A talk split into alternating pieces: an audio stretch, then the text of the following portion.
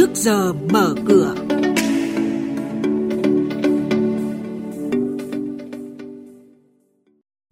Thưa quý vị, ờ, sẽ có quy định chi tiết về một số loại hình bất động sản mới. Công ty cổ phần nhà Đà Nẵng ghi nhận doanh thu từ lãi tiền gửi.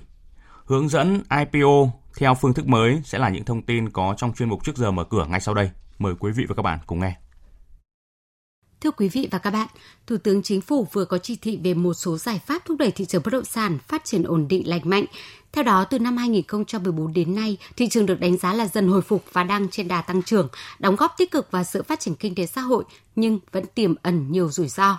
Vì vậy, để khắc phục, Thủ tướng Chính phủ yêu cầu Bộ Xây dựng hoàn thành dự án luật sửa đổi, bổ sung luật xây dựng, luật nhà ở, luật kinh doanh bất động sản, Bộ Tài nguyên và Môi trường ban hành văn bản hướng dẫn cụ thể chế độ sử dụng đất đối với một số loại hình bất động sản mới.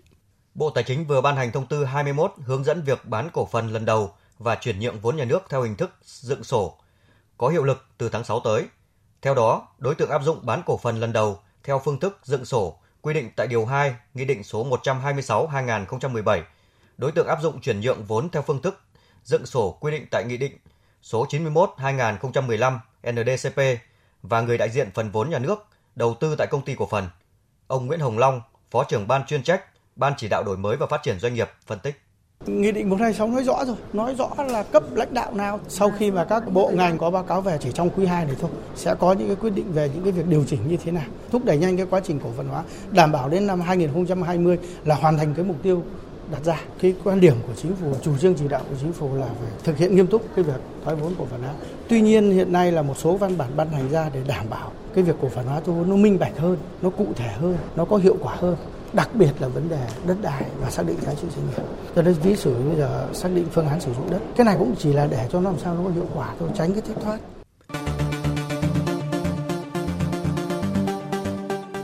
Mời quý thính giả nghe chuyên mục Trước giờ mở cửa phát sóng trên kênh Thời sự VV1 từ thứ 2 đến thứ 6 hàng tuần vào lúc 8 giờ 5 phút đến 8 giờ 10 phút.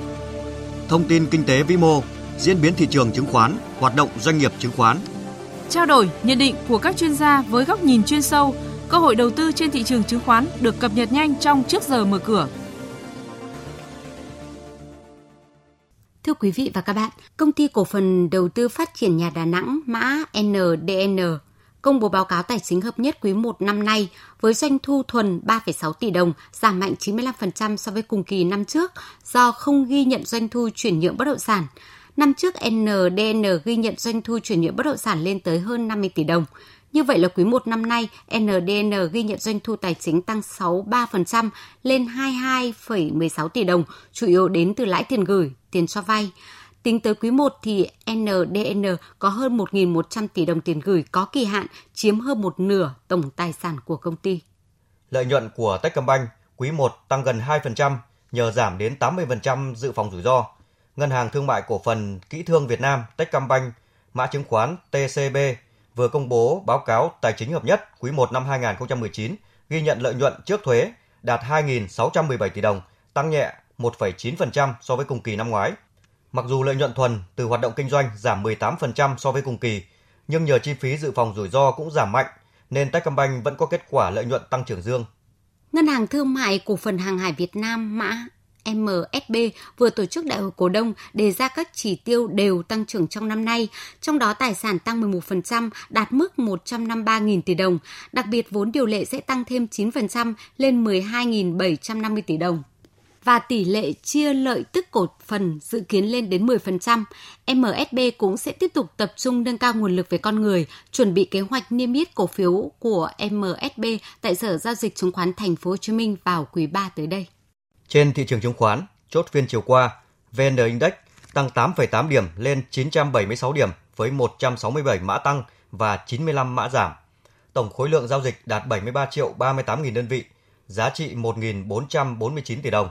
HNX Index tăng lên 106,4 điểm với 53 mã tăng và 57 mã giảm. Tổng khối lượng giao dịch đạt 18,86 triệu đơn vị, giá trị 194 tỷ đồng. Upcom Index lên 55,9 điểm với tổng khối lượng giao dịch đạt 17 triệu 790 nghìn đơn vị, giá trị 284 tỷ đồng.